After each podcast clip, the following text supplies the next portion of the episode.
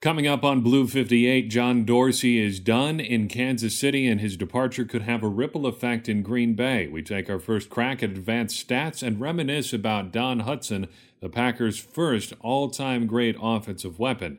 Then we take a few minutes to talk about some great football books to page through before we get to training camp. Blue 58!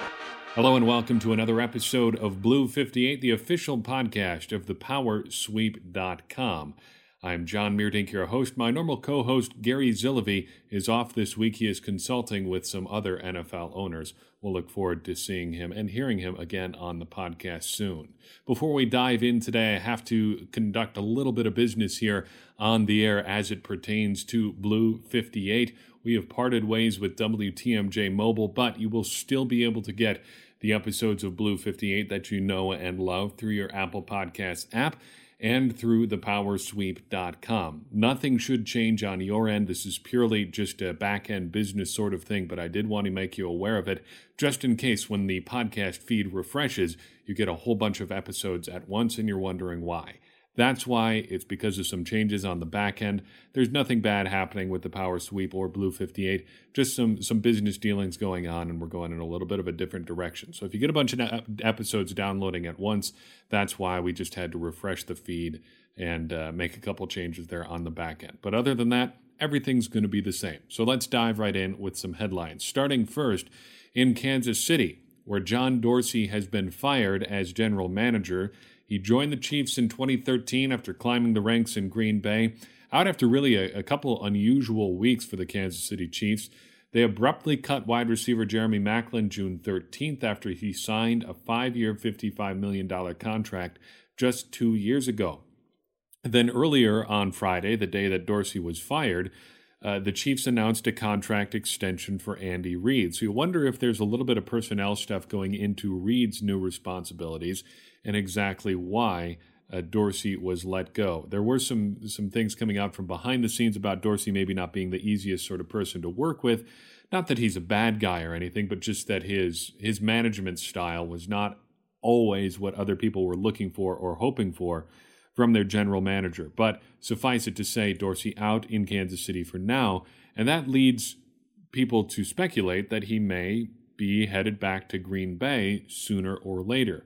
Why is that exactly? Well, a couple of reasons. First, as we mentioned earlier, Dorsey came up in the more serious portion of his career, uh, the rising part of his career, as a member of the Green Bay Packers front office, a contemporary of Reggie McKenzie and John Schneider. Dorsey, one of the first to, to get the real big crack at becoming a general manager in his own right. Not, uh, not the first. Schneider uh, had the first opportunity, but uh, Dorsey making the leap as those other gentlemen did as well. Now, there has been some speculation as well that he could be somewhere in the line of succession for the Packers general manager job if and when Ted Thompson calls it quits.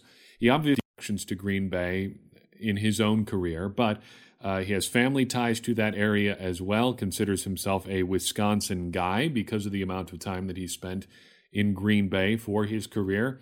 And as former Packers beat writer Bob McGinn pointed out in January, he recently bought a house in Door County and was well regarded while he was a member of the Packers.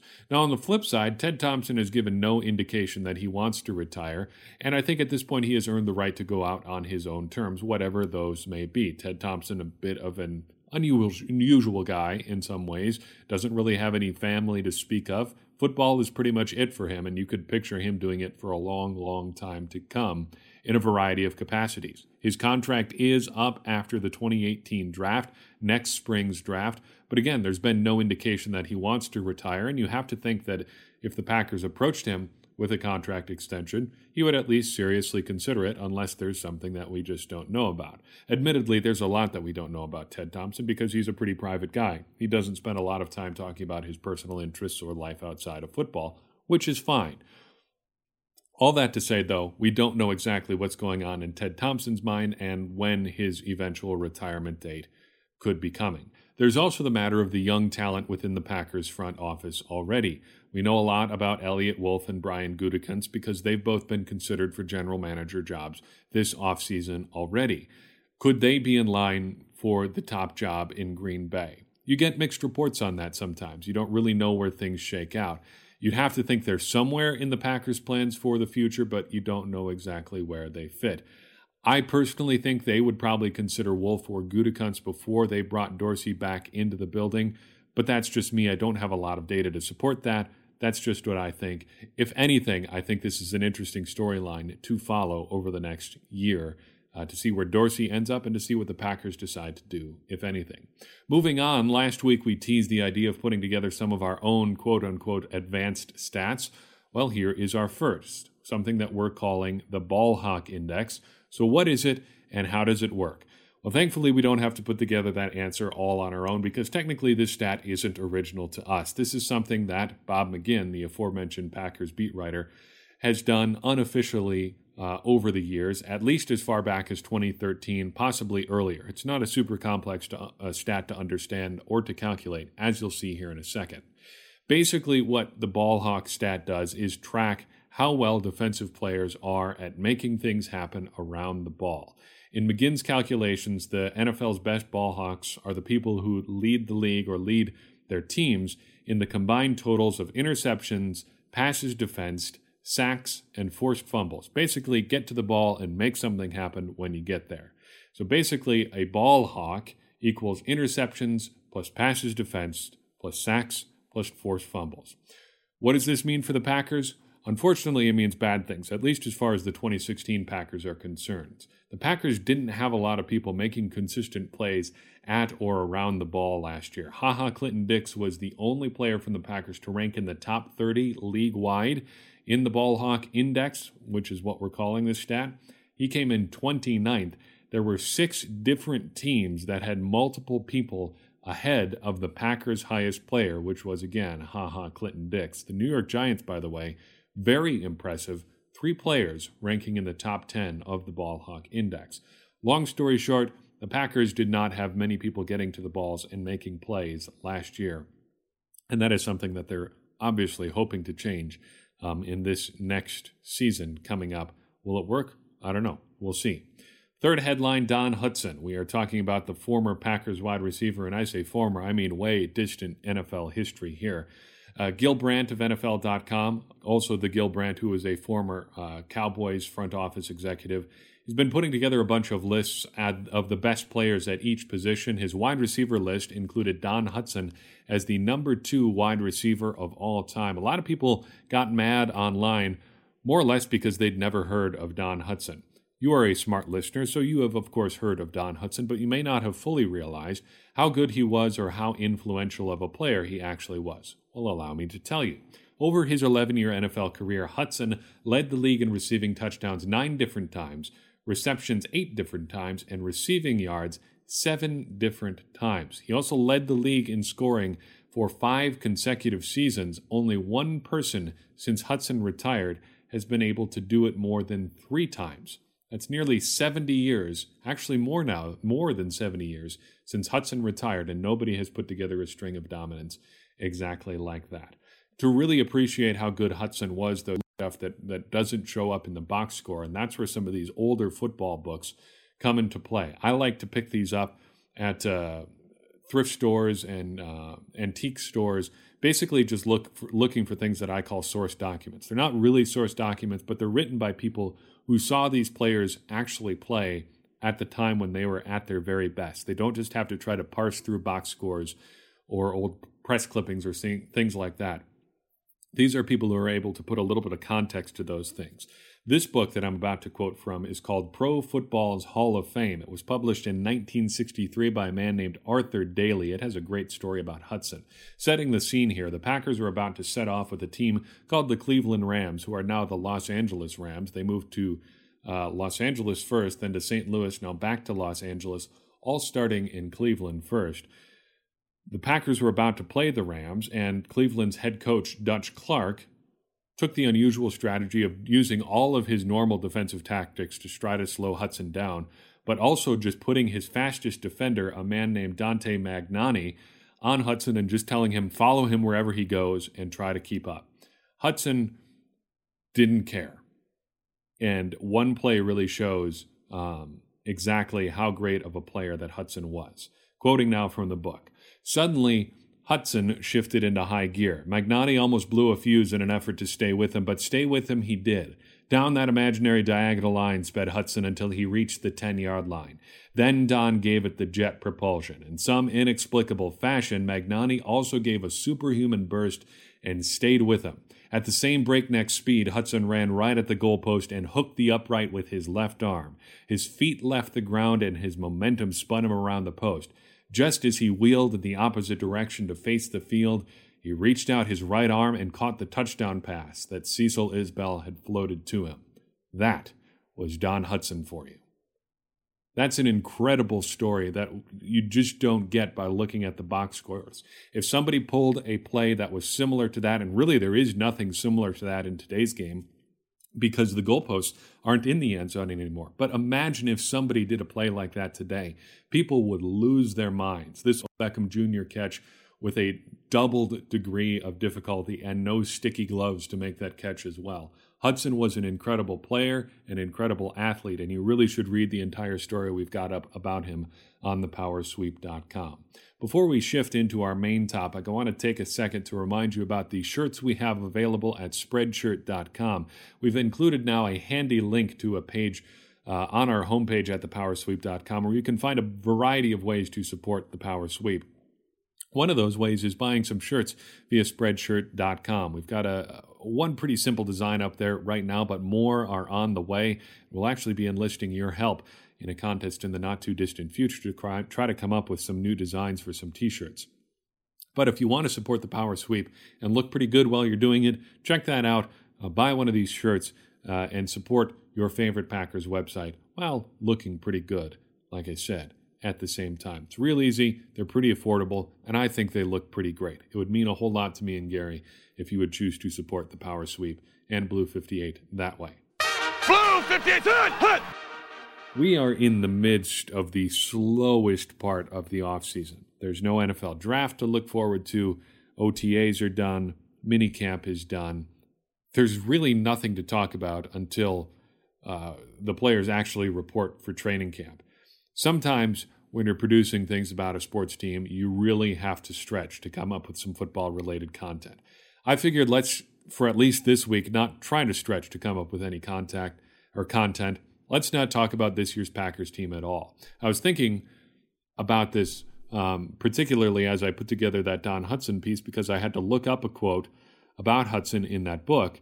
Uh, and I thought let's just talk about books. I've got a pretty good stack of football related books in my personal library, and I figured I would share some of them with you because I think they would help everybody in the audience, if they choose to read them, become better and smarter football fans. And that's really one of the main goals we're trying to accomplish with the Power Sweep and Blue 58. There's a lot of good Packers books out there, and some of these books that we're going to talk about aren't exactly uh, Packers related but they're football related and they'll help you broaden your understanding of the game as a whole. They may not tie directly to the Packers, but just getting some of that more functional knowledge about how the game works, particularly behind the scenes and in some historical aspects, um, it'll, it'll help you to put some of the things that you see today and even over the past 20 to 30 years in a little bit better context. I think it's important to read broadly as well as deeply. So, as much as you read about the Packers, you should also read some other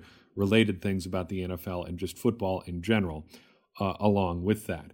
I'm going to stay away from the more well known Packers books. I mean, I've got a copy of When Pride Still Mattered, Instant Replay, and Distant Replay. You should check out those books for sure. But I think those kind of go without saying at this point. Everybody knows about those books. Some of these that we're going to talk about may not be as well known, but I think they're very valuable and worth checking out. So let's just dive right in uh, I think I can wholeheartedly recommend each of these books that we're about to talk about. First one on my list is a title called A Few Seconds of Panic. This one is not Packers related at all, but it was written by a man named Stefan Fatsis. He joined the Denver Broncos for a training camp uh, and tried to, to quote unquote make the team as a kicker. He wasn't a real part of the team, and he was never going to actually uh, make the roster as a kicker or as anything else for that matter, but he kind of wanted to get the experience of first what it was like to be an NFL kicker, and second, what it was like to go through an NFL training camp.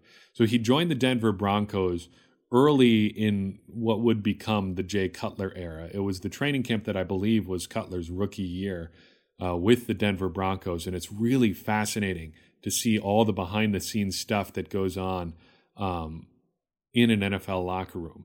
First of all, you see a lot of the guys who just happen to be good at football. It's a surprise, I think, to, to a lot of fans that a lot of people who play football professionally, and I'm sure other sports too, may not even particularly enjoy the game that they play. It's just like any other job to them. They just happen to have a particularly useful set of skills. The player in the Denver Broncos Broncos locker room who met that description uh, was a linebacker by the name of Al Wilson. And some fans may remember the name Al Wilson. He was a multiple time Pro Bowler with the, the Denver Broncos. Very, very good player. Did not like football at all. He just happened to be really good at it. He wanted to play football for as long as he could while staying reasonably healthy and then get out uh, and take his money and then go do something else. He didn't want to be a football player forever. He just wanted to to get as much out of it as he could and and stay as healthy as he could and then get out and never look back. He didn't care about the game itself uh, beyond the level of wanting to do a good job at his job, but he just wanted to do it and get out. The second story is kind of the exact flip of that. Uh, the author ends up talking to several of the players on the practice squad since they're the, the closest players to his level. Now his level is terrible. He's he's not good at even his pretend job of being a kicker. But these players on the practice squad are the lowest of the low. They don't even get to stay in the normal locker room with everybody else who's on the team. And he talks with one guy, I believe he was a backup quarterback, who had made the equivalent of something like $20,000 total over three years playing professional football. He had a wife, he had a young kid, and he was just making essentially minimum wage, even though he was playing professional football, just because all the farther he'd gotten with teams is hanging around in training camp and then them then getting cut right at the end of training camp and them saying, you know, just stay healthy, we'll call you.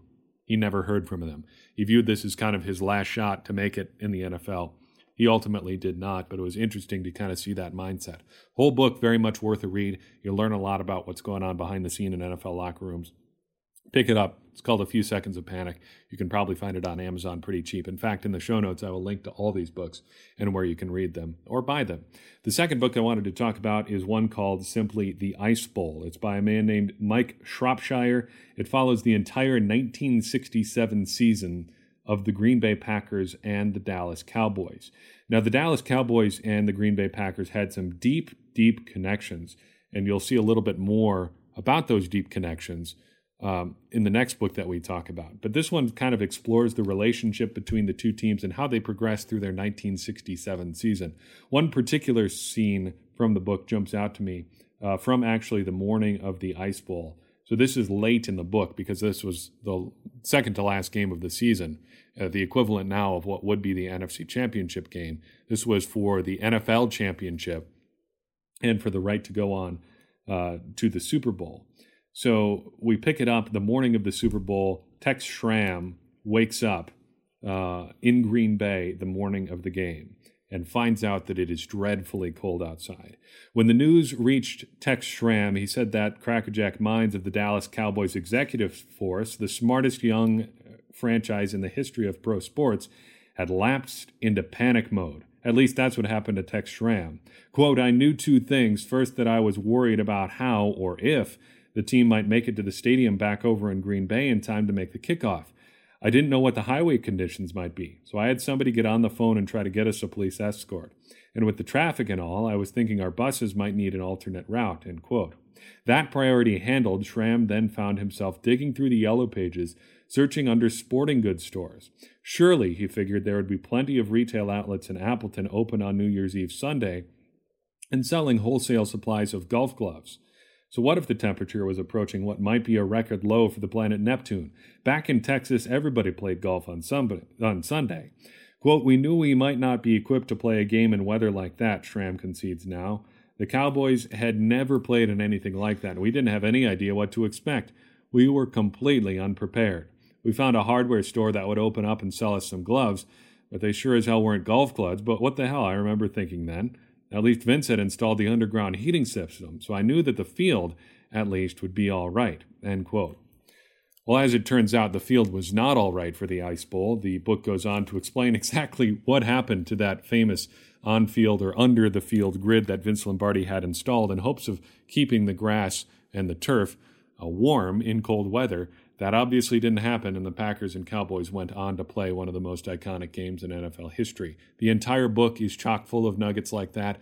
It's frequently very funny, very poignant in some moments. I would check it out. That's The Ice Bowl by Mike Shropshire. The next book, Lombardi and Landry by Ernie Palladino. Uh, this one's great because it explores kind of the history of Vince Lombardi and Tom Landry, starting with their days as coaches together with the New York Giants, how they came up in the ranks, how they got their opportunities to be head coaches in the league, uh, the difficulties both of them had in both getting and keeping their head coaching jobs. It wasn't always smooth sailing, though we would remember both of these guys as iconic coaches that you could hardly ever second guess. It was a long, hard road for both of them to get where they were.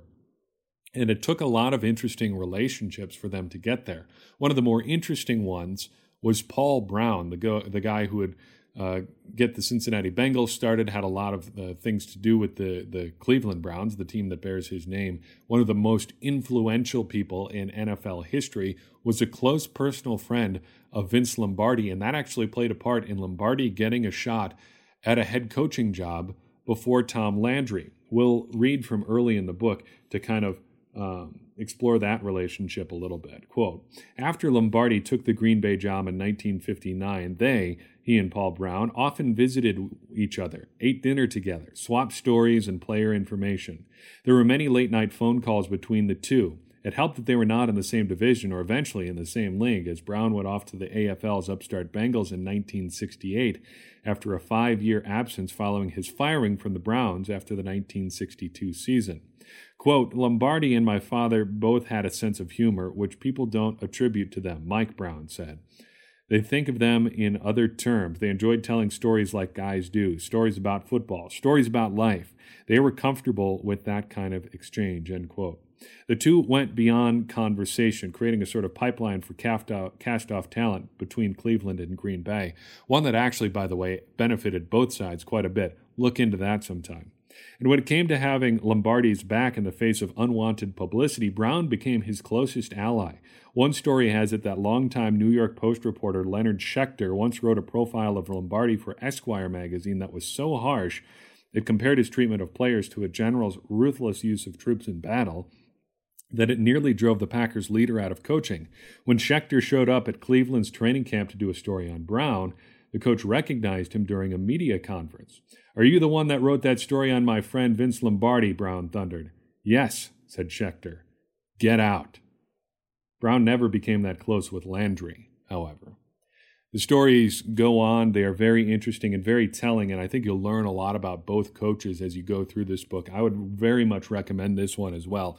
Check it out. It's called Lombardi and Landry by Ernie Palladino. Moving on to more behind the scenes stuff. The next one I'm going to uh, recommend is more of a, a guy who, was a backup for much of his time in Green Bay, but ended up having quite a bit of success with the Indianapolis Colts as well. His name was Bill Curry. He was a center for the Packers uh, for a couple years, relatively early in the Lombardi era in Green Bay. It's called 10 Men You Meet in the Huddle Lessons from a football life. And there's quite a bit of uh, great information in here. Uh, some of it is a little bit wacky, I will say, and some of it is uh, of questionable value because even Curry admits that he kind of has an axe to grind uh, with some of the players in this that he mentions in this book. But he tells stories about uh, meeting Bill Badgett, Bobby Dodd, Vince Lombardi, Bart Starr, Willie Davis, Ray Nitschke, Don Shula, Johnny Unitas, Bubba Smith, and George Plimpton and uh, he, he concludes actually with a pretty touching story about how his dad, his own dad, influenced his playing career. But I'll read a little bit from his chapter about his relationship with Bart Starr.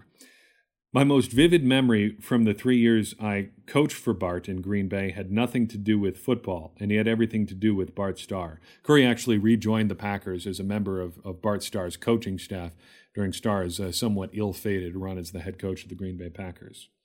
At a difficult moment for our team, and there were many, Zeke Bratkowski and I were sitting in the Starr living room working with Bart on problems with our offense. When Cherry answered a knock at the front door, Bart called to her to ask who was there. She called back that she didn't recognize the gentleman. When she opened the door, we could hear a halting voice asking a question. Mrs. Starr, the voice said, I am embarrassed to be doing this, but my dad is in serious trouble. He loves your husband so much. Could you get Coach Starr to sign this piece of paper? And as Zeke and I rolled our eyes, Bart excused himself, got up and walked to the door, and invited the intrusive fan into the house. The guy was horrified and protested, saying that all he wanted was an autograph for his ailing father. Bart stepped outside to talk with him on the porch, and Zeke and I, by now hovering around the door, heard our boss ask where the gentleman's father was located. This elicited another round of protests, with the young man begging that Bart simply sign the paper and let him be gone. Bart asked again, this time sharply, sharply, Where is your dad? The reluctant intruder said, Coach, he's sitting in the car in front of your house. Hearing that, Bart said, Go get him. Presently, a frail old man entered the front door as if stepping into a cathedral. Bart and Cherry greeted him as if he were a dear friend, and then Bart took him by the arm and gently escorted him into the den, which contained all sorts of Packers memorabilia with special meaning to Bart. Tears began to stream down the old gentleman's face. After a time when the Super Bowl MVP trophies, the five championship rings, the civic awards, and the team pictures had been reviewed, the old man pulled himself together. He held out his hand to Cherry, then to Bart, then and said in a clear voice, Mr. Starr, I can die in peace now. My life is complete I am deeply grateful to you, sir. And then he and his son made their exit. When the door closed behind them, Bart turned to me and Zeke and said, Now where were we? Now, that story's obviously a little bit cheesy. There's a probably some rose colored glasses remembering it there, and it probably is better with the telling than it was at the time. But can you imagine something like that happening today? Somebody going up to say Tom Brady's house, the the multiple time NFL championship, league MVP, superstar quarterback knocking on his house, interrupting him when he's in the middle of doing something with his coworkers, and saying, "Hey, can I, I just have a moment to your time?" That never happens in 2017. It was a different world, obviously, back then. But it's cool to see some of those things about Bart Starr, and you learn a lot of nuggets like that about former Packers players and about how they moved around the NFL after they were done with their playing days. I would check that one out as well. 10 Men in the Huddle, or The 10 Men You Meet in the Huddle by Bill Curry a former Packers player himself. This one not Packers specific at all, but helps you learn a lot about the, the, the NFL and how it works. And we'll conclude with this one. This one I just finished reading. It's called Blood, Sweat, and Chalk The Ultimate Football Playbook How the Great Coaches Built Today's Game by Sports Illustrated uh, writer Tim Layden. He talks about basically how NFL offenses develop and change over the entire history of the game and even looks a little bit towards the future as well. It's really informative about NFL strategy and how really all strategies and offensive systems are related. Uh, he writes actually pretty extensively about the power sweep, Vince Lombardi's power sweep, he calls it. Uh, I'll read page here uh, from page 109 from chapter 9 about the power sweep itself, which was a descendant, as Layden reveals, of the single wing offense, which you would read about if you read this book. Quote, the single wing revolutionized football with intricate backfield faking and ball handling, but also featured punishing offensive line play that included athletic pulling and trapping, as well as fierce double teams at the point of attack. Single wing backs were often called upon to read blocks and cut back accordingly. Lombardi was enamored of all these elements, even as a college opponent. Quote, I was impressed playing against the single wing sweep, the way those Pittsburgh teams of Jock Sutherland ran it, Lombardi wrote, together with W.C. Heinz in his book Run to Daylight. Quote continues, and I was impressed again in those early days of attending coaching clinics when the single wing was discussed. Today, our sweep has a lot of those Sutherland qualities, the same guard pulling techniques, and the same ball carrier cutback feature. And there's nothing spectacular about it. It's just a yard gainer. End quote. Layden goes on to discuss in depth what exactly the power sweep was and why it works so well. You should really check this book out. It's going to enhance your understanding of the game as a whole. I really recommend reading, like I said earlier, broadly as well as deeply about things that you care about, football and otherwise. Try to get a lot of perspectives. It will only help your understanding of the things that you're trying to read about. And while I got you here, we spent some time earlier in the show talking about Don Hutson, his great statistical prowess, and the great things he did on the football field. But there were two receivers in Packers history that were, managed to do something that Don Hutson couldn't match. Both of them actually did it twice as well. Both Billy Howton and James Lofton achieved the very rare feat of averaging more than 20 yards per reception on more than 50 receptions in a single season. Howton did it in 1952 and in 1956, and Lofton did it in 1983 and 1984. No other player has come close to matching those numbers in Packers history since. In fact, since the turn of the century, the turn of the millennium, in fact, only five players in the NFL have done it at all, average 20 yards per reception for an entire season. Lofton did it five times. That's about a podcast for this week. Be sure to check us out on thepowersweep.com, on Facebook and Twitter, and uh, via email at thepowersweep1959 at gmail.com. Would encourage you to reach out in any of those three ways and get in touch with us. Maybe send along some book suggestions. Is there a great book about the NFL or about football or about anything that you've read that you think we would enjoy or maybe some of our other listeners would enjoy? Get in touch. We'd love to hear from you. Any feedback you give us helps us make the Power Sweep and Blue 58 better. And it helps make all of us smarter Packers fans. And as I always say, smarter Packers fans are better Packers fans and better Packers fans are what we all want to be. For Gary Zillavi, I am John Meerdink. We will see you back here next week on Blue 58.